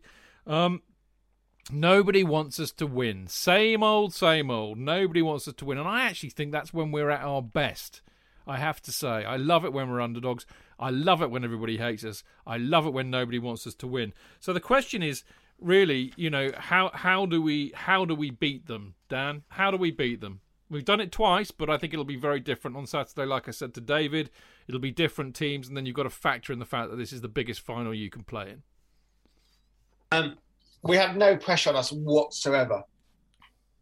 Pep's been hugely overconfident in his um, press conferences. I think he's thinks he's already won it, more than capable of beating them. I don't. I don't think, having said that, that the, the FA Cup and the league game have got any particular relevance. But just there's something about this, the way that we've kind of got through Atleti, Porto, Real, dominating these games and the comfortable wins. I just there's something about this this game. I just got such a good feeling about it. I just think City with a high line, the pace we've got. I I just got this feeling. I, I didn't think in Munich for one minute we'd even get close to winning. You know, I thought we'd just get end up on the back of a shellacking. And we, you know, even when um, Muller scored in the 83rd minute, I thought, oh, okay, fine, fair enough. I think Tuchel's got the enough about him to win this. I think Pep's phenomenal manager. He's going to overthink it. He's going to pull up some sort of weird kind of squad selection, and I just just got this feeling we're going to win it. I just think it's written in the stars. It's, it's all the parallels, all the parallels to 2012 about various different results have happened and cup finals and this happening and that happening and blah blah blah. I just think I've got a good feeling. I just I don't know why. I don't normally have this kind of huge enthusiasm. I just think there's just something about this team, the manager. It just, Timo Werner is going to have a game of his life. I think. I know JK's like what? Well, I, I mean, it, you know, I, I, I, it'll be interesting to hear what, what JK says about that. But I, I, think you, you, you know, I, I, love it, Dan. Actually, you, you're coming out with the the emotional reasons as to, to oh, why we should totally, win it. Yeah, but I, I, mean, uh, on a more technical point, I, I, I think, I think it. I mean, look, City could dub us five. They're that good. I think if we have a if we have a bad day at the office, we don't turn up, we make some shonky mistakes. They are a team that are good enough to pick anybody apart. However, I think like you were saying, I think Tuchel's a man with a plan, and I think he'll, he'll put one in. But ultimately, the players are the ones that have to expedite it. But I think they can. Exp- they're a good team for us to be playing because we can get behind them, and that will play to Werner's strengths as it has done in the last two matches. Yeah. And the other thing is, for me, J.K., the the match will revolve around, as it has done for the last three months and probably longer, our ability or not to put the ball in the back of the net. That's where we'll win or lose it for me. If you analyse the, the athletic game, we we prevented them from playing. He had a scheme and he pushed them all. Any any attack that developed just ended up the ball spent an enormous amount of time going out down the touch lines because he he pressed that far, and I, I'm pretty sure he'll have a uh, an idea of how to. Well, I think in the semi final he played the ball over the top because they pressed so far forwards. Um, and he prevented them from playing. And I think he'll have that that well, there'll be an approach that we won't have expected. Um, as you said, Dan, the problem is is if they get a goal early on, uh, how are we going to get a goal? And yet, um, we managed to get goals in the other two games. That mainly because uh, it was on the break and um, it was you know two against two, and it was pretty you know pretty simple for the ball to go in the net. So, yeah. but my fear is that they will score from a couple of long shots. Yeah. My, my, my, I think something that that we don't seem to be able to to, to deal with. Well, it's it's it's it's it's closing them down so they don't get the opportunity. Yeah. I mean, earlier on in the season we were excellent at. I, th- I think cool. my, my fear is if they if they score first, we're done because I don't think this team's got the balls to or the cojones to come back from conceding a goal. Well, we, we did in the league that, match. Yeah, we did, but generally speaking, the team has proven that if we go a goal behind, we don't necessarily come back from it. The pressure's all on Man City. I mean, this is City's final to lose if you believe what all the media say. The pressure's solely on them. I quite like the fact that we've gone under the radar. I quite like the fact that none of the media are particularly paying attention to us. It's almost like it's a Man City have won it scenario. I just think it's, it's, it's a huge step for this club. If we if we can actually win this Champions League tomorrow, all these players said earlier, get the winning mentality. You know, Reece James, Mason Mount, losing two cup finals have really hurt them. You know, you saw how upset they were. We lost two cup finals to essentially inferior teams. With all due respect to Arsenal and Leicester, should have won them both. This team needs a win. This is a huge opportunity for us. I, City are a great side fantastic side, but they're, they're they're under pressure. They they they need to win this more than we do because of what Pep's done, what Pep spent, so on and so forth. It's well, I, I, Dan, I agree with you. I, th- I think, I mean, the bizarrely enough, I mean, because we all know how important it is because we've done it before, but I genuinely think, a bit like Jonathan was saying as well, actually, I think we've got a free hit tomorrow. I really do. You know, none of us expected us to, to beat Atleti, you know, at the time. Uh, and then we had Real Madrid. I mean, Porto are not going to be easy. You know, none of us expected us to be here. I think that the team is young and developing, and You know, we it's not won anything yet. I think they've got a real free hit tomorrow, Jonathan, and I think that's good because actually, if if you know Tuchel and his man management style, if he can get into their heads and relax them enough to make you know not say it doesn't matter what happens, but you know allows them to express themselves, I think that could, you know, I think they they may go into that less pressured than City, if you see what I mean. Well, I, I, would be intrigued to see who he picks as well at the moment. Well, do you want to do you want to know what I've I've gone for on that point? yeah? Can we yeah? can we have a listen to that? Yeah. Yeah. All right. I've gone for this. You won't. You will not be. I'm sure. You will not be surprised at this because we talked about this the other week, if you remember. But Mendy, Rudiger, Silva, Azpilicueta, Chilwell, Kovacic. Uh, I've gone Kante, which is naughty. I'm going to change my mind actually. I'm going to because I, I'm, I forgot I, I, did this after the other game, but anyway, Chilwell, uh, Jorginho. Actually, I would pick Jorginho for this. Kante and James, Werner, Havertz, Mount. So I'll do that again. Mendy, Rudiger, Silva, Azpilicueta, Chilwell, Jorginho, Kante, James, Werner, Havertz, and Mount. And the reason I've done that, I mean, that's the back back uh, f- four, if you like, that have served us very, very well. Silva's experience, you know, he was in the final last year.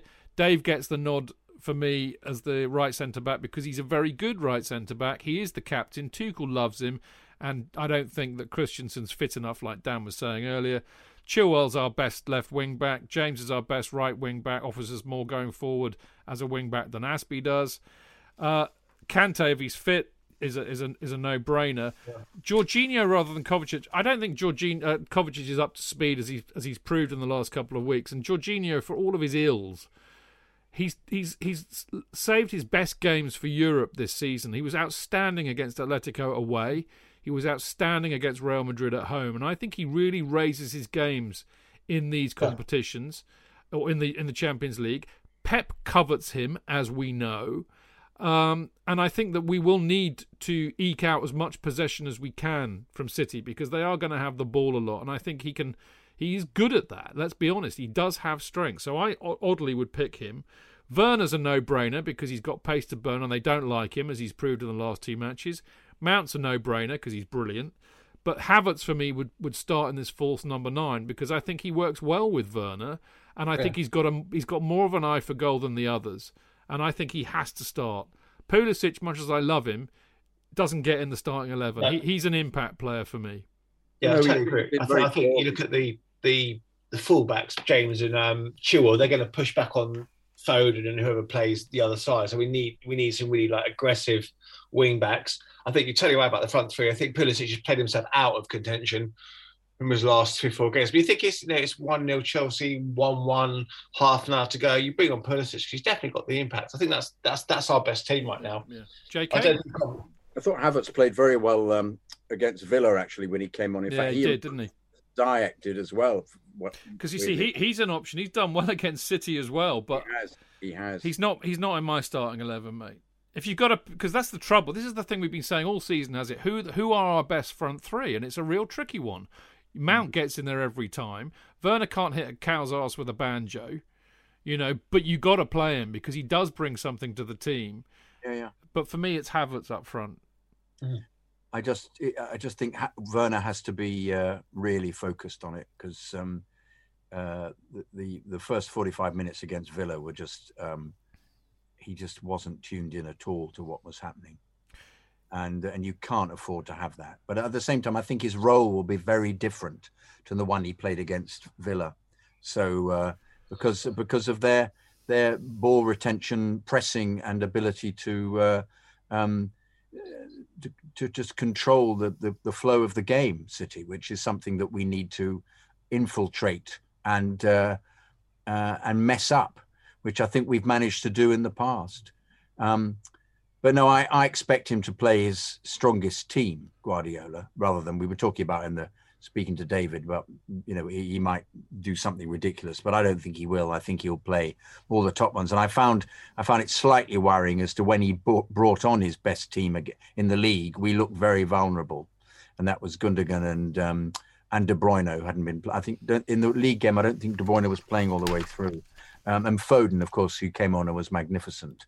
But let's let's see what uh, you know. It's one of those, isn't it? I, I I think it's impossible to call. I really do because um, if you go on current form, they'll they'll beat us six 0 If you go on their ability to play it there, if you go on European form, we could easily win it.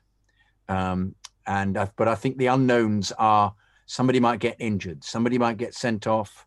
Um, uh, what's the referee going to do? There might be ridiculous VAR. There might be something, uh, a challenge that uh, uh, that we think is innocuous. There might be an application of the laws, as I've said, that is very, um, is very European and not uh, not English. There are lots of unknowns in a in a, a cup final like this. Although their, their shooting boots might not be there, as they were, as Bayern's weren't. You know, I never understood the number of close Yeah. calls in the Bayern game and the cup Totally. final were, were enormous. It just might be that you know the the uh, the stars are aligned for us tomorrow in the same way that they were as they were for Leicester You- the other day in the cup final. You know, You So- you do not win finals unless you have an element of luck, and and it's a it's a good segue actually, Jonathan, because the other the other thing that we cannot know now, but we we do know because we've watched football for long enough, is that there will be you know some unlikely heroes possibly tomorrow night. And I actually it's a shame Adam's not here because he knows all about this because I wrote an article for them uh, last night, which went out today, which I, I titled. They always change my titles, as you know, but mine was "We Can Be Heroes Just for One Day," and it was very much around uh, 2012. And there were very obvious heroes that night in Petr Cech and uh, Didier Drogba, of course, but there was also Fernando Torres, who of course couldn't hit a cow's ass with a banjo, who won the corner. And then there was Juan Mata, who took the corner that Didier Drogba headed in. And then there was Gary Cahill, who had only just turned up, and we all thought he was a crap Bolton player. And David Luiz, who we thought was a lunatic, both playing on one leg. And they were absolutely rock solid. There was Ryan Bertrand, who, uh, as we jokingly called him, Ryan Bertrand to his mates, who was making his Champions League debut at the age of 23, who, who played really, really well. Um, I could go on and on and on, but the man of the match that night was John Obi Mikel. Now, I remember very well, and you don't need to call me out on this, people, because I remember doing the podcast. We used to slate Mikel week in, week out. Week in, week out, just like we do for Jorginho in many respects. And yet, on the biggest night in Chelsea's life, he had the biggest game of his career and he turned up and he was man of the match. You know, and so there are unlikely heroes always in cup finals, and and you can see it. I mean, you know, Timo Werner could score the winner, having been absolutely appalling in front of goal all season. Um, Billy uh, Gilmore might come for uh, uh, on for a, on for a cameo. Jorginho might be man of the match. Kepa might, you know, come on and save penalties like Cech did. We just don't know. But what we do know, Dan, is that there will be some unlikely heroes and probably some villains as well as the other Yeah, side of the coin. As always, I mean, I kind of feel like it's like like like Chilwell will get the winner. Yeah. He'll kind of like he did against Villa, he'll pop up from nowhere and smacking a winner. Or even Yeah. Alonso might come on as a sub. I mean, we just don't Listen, know, this- do we? It's the beauty of it, really. It's the beauty of football. I mean, you know, these these players can make themselves legends, heroes like like a Bertrand, like a Kalou, like a Mikel. You know, this this this is Or a Bosingwa. Boss Hooray! the, the, the, the monobrow? This this game is gives us a second chance. It's huge. I mean, this this is how you kind of set your your your status as a Chelsea hero or not. I mean, you know, Chilwell or Kepa, come, comes on and saves penalties. It's just mad. I mean, Mendy's already kind of cult hero. He could just have a a worldie. Just one of those ideas you just never never know. Thiago Silva, who's become a cult hero, get a winner, get a header from a corner. There's so I mean, many like on, on that, on that, yeah. I mean, on that point, I mean, you know, that, that I think on, on a more serious point rather than an emotional one, J.K. I, th- I think you know what we do absolutely need tomorrow is for I think uh, Mendy to have a good game. Very, very vital that he does. Why would he not though? Why would he not? Well, I, I, there's no reason why he wouldn't. But the goalkeepers are so crucial in a final. That's that's really all. all I'm not having a dig at Mendy. I'm just saying that keepers No, I didn't are, think you are- were. I'm just saying I think he's he's he's been uh, impenetrable really, other than a, a bit of a rick early Yeah. early on. um, But but Silva, I think, will be absolutely key tomorrow because of his experience calming people down. He was in the final last year and he lost. He knows what that's like. What that's like. Kante's our, our world class player and is crucial in the midfield. Absolutely crucial because you know City are very strong there. And of course Mason Mount, you know, who has had an outstanding season. Has his rate of progression has been superb, so I think he needs to have a good game. I think if those those three, four play really, really well, you know, we're on to something. Mm. I, I, I, I probably regret it, but I've just got the feeling. I just think it's just going to be the Chelsea shithouse performance. I'd love that. We've had Frank going, Tuchel coming in. What you mean? Early goal, o- early Oh. early scrambled goal, and then we spend ninety Yeah. minutes. Ver, keeping Vernon like out. Vernon kicks it, hits his head, and goes in. You know, kind of he does an air kick, it smacks his head and goes in. I just think, but you look at you know the way we kind of shithoused in 2012. We didn't play that well against any of the Napoli, Benfica, Barcelona.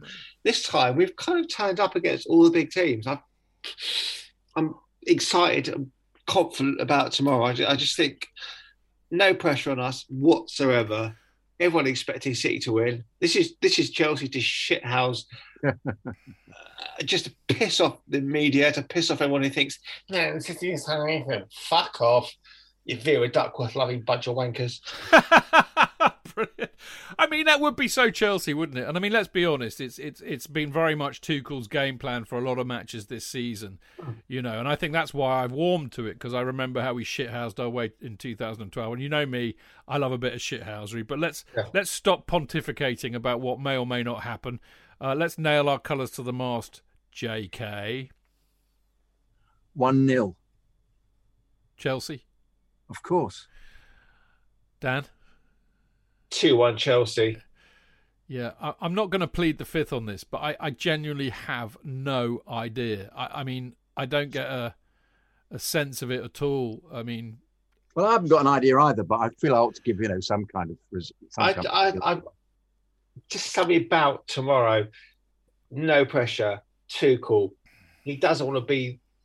He doesn't want those two finals. Just the way we've got here, the way that Frank left and Tuchel's come in, and how he's transformed this team from what it was to. I mean, January Champions League final, we'd be dreaming, we'd be like laughing, and now we're here. I know. I mean- thoroughly deserved. Thoroughly deserved. We pissed on Atletico. We pissed on Atletico. Real. well, I mean, Um, look, I, I don't, I don't know. I generally don't know. I've got, a, I, I've got a horrible feeling because I think that I think the bottom line is the teams are both very, very well matched, and Yeah. They're both very, very good defensively. Um, we're capable of keeping them out. They're capable of, of rolling us over. You know, we. I worry about our ability to score. So that it might be very, very tight, and I, I could see this going to penalties, which would be just torturous. Uh, I could really see it going to penalties, but you know, I'm I'm I'm going to stick my neck out and, and say we'll bring it home, but uh, it's just I think it's it's too close to call, really. But there you go. Um, that's kind of pretty much it from us. I, what I will say is for anybody who's listening to this now uh, on Mixlr, which I know a lot of you are, I will be on Talk Sport at half past ten tonight, talking to Jason Cundy and Perry Groves uh, about this, no doubt. So uh, if you want to listen to that, please do. Um, but other than that, I just want to say to everybody who listens to it, uh, wherever you're watching it from, uh, try and enjoy it. I know these things are not enjoyable in my experience. They're they're just torturous. But do whatever you have to do to get through it. Let's hope we all bring it home. It'll be fantastic if we do. Um, if tonight with, with Perry, remind Perry that he said that Arsenal would completely stuff us at, at, in Baku, because I was on the program that night, Right. and and he said uh, Chelsea haven't got a chance. He said against Arsenal. He's bound to say that, and I'll say you said that about Arsenal in Baku. absolutely. Yeah, Absolutely. I remember that. Yeah, you know, you know, I know Grovesy pretty well. I know. Yeah, yeah, yeah. I used to, I used to produce a program which had both Grovesy and and Cundy on it, so I will feel very comfortable doing that. Um, so there you go. So tune into that if you want. Uh, uh, obviously, I hope you uh, enjoyed the show. I hope you enjoyed tomorrow, as I said. So, um, J.K. and myself, and uh, in fact, Clayton Bierman and the Housewife Choice, and Adam Newson will be back on Tuesday night uh, for the penultimate Chelsea fancast of the season, and we will be looking back at what happens tomorrow night. We will be reviewing the Champions League final. Hopefully, hopefully we win. Otherwise, it might be a bit of a depressing evening. But hey, that's the football, isn't it, J.K.? Yeah. What You you, go. gonna do? you go with the depression. You te- you treat it as the uh, um, the the twin evil. You win. yeah. You, winning can be an evil. It'll, uh, it'll either be uh, it'll either be a celebration or it'll be therapy. or awake. Yeah. Exactly. But there you go. Uh, JK, safe uh, flight tomorrow. Safe trip. Uh, behave yourself. Stay safe.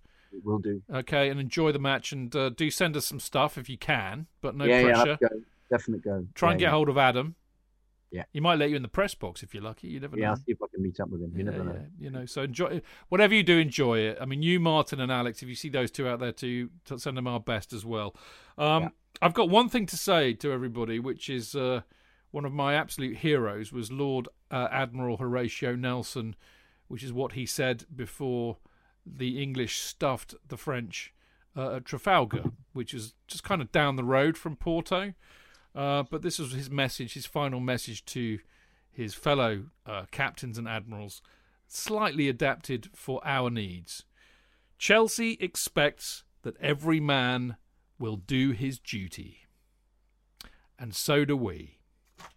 And on that note, thanks for listening. See you on Tuesday. I'll be have to be careful how I say that.